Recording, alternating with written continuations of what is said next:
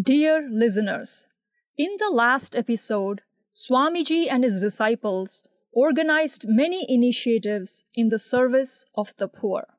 In this episode, Swamiji travels with a few of his Western disciples to beautiful Kashmir and the Himalayas.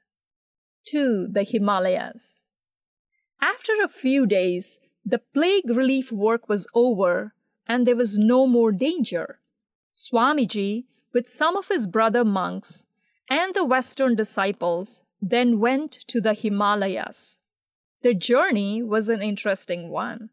They passed through Patna, Benares, Lucknow, and many other places, and Swamiji told his itinerant disciples the history, the greatness of every city.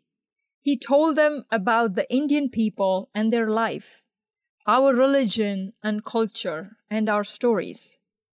They stopped first at Nainital and then went to Almora.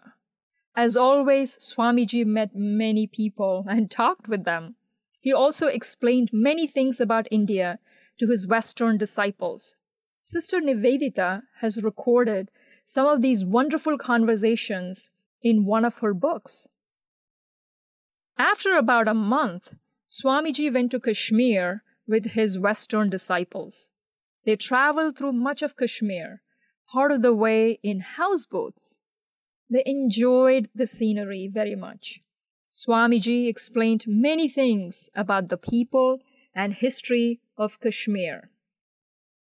Swamiji thought and spoke much of Shiva at this time. He decided to make a pilgrimage to the cave of Amarnath deep in the Himalayas, where there is an ice image of Shiva. Sister Nivedita was allowed to go with him. It was an interesting trip, and they passed through some of the most beautiful sceneries in the world. Many other people were also in the party men, women, and children from all parts of India, and also monks of many orders. When they halted for the night, a town of tents would suddenly spring up. Many of the monks went to Swamiji to learn from him. The journey was not an easy one. They had to climb high glaciers, and once their camp was at 18,000 feet above sea level.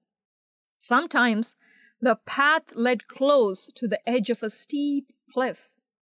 Swamiji followed all the customs of the pilgrimage and took baths in the streams even though it was bitterly cold. On August 2nd, they reached Amarnath. Swamiji's mind at this moment was completely filled with thoughts of Shiva. With great devotion, he entered the cave of Amarnath and bowed before the ice image of Shiva. The cave was a huge one Many people were standing there and they chanted songs in praise of Shiva. Swamiji had a great spiritual experience. Shiva was his all in all.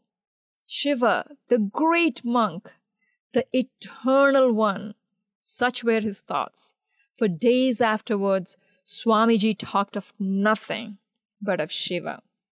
From Amarnath, Swamiji returned to Srinagar where he stayed until the end of September. Here, he spent more and more time in meditation. He often went by himself and stayed alone for days, but whenever he was with his disciples, he thrilled them with his ideas and helped them understand India. While at Srinagar, Swamiji began to think more and more about God as the Divine Mother. Often he was heard singing the songs of Ram Prasad, a Bengali mystic and writer of songs about the Divine Mother. Sometimes he behaved as if he was a mere child of the Divine Mother.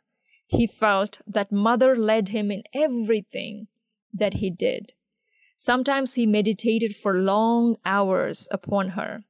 He would take the boat to a lonely place and then meditate upon Kali, the mother. This continued for several days until he had a vision of Kali. Kali seemed to fill his whole mind. It was at this time that he wrote the poem Kali, the mother, one of his best poems. He felt that it was mother who did everything and that he was just a plaything in her hands.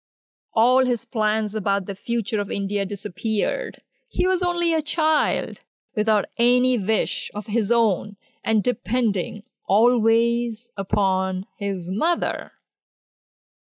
End a story.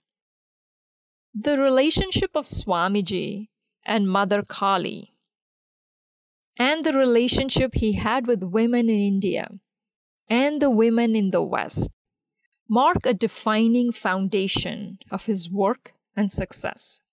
In a way, these women were of the very best kind. Some, like Mother Kali and Ma Sharada, were of course divine, and others from this world of ours, like his mother, Sister Nivedita, Sister Christine, and Josephine MacLeod, were instrumental in creating a path for his success. These women stood by him, took care of him, sustained him, and stood by him through all their life. May we all be fortunate to receive the blessings of the divine mothers and goddesses, and also of the women, the mothers, the sisters, everyone in our own lives. Thank you for listening.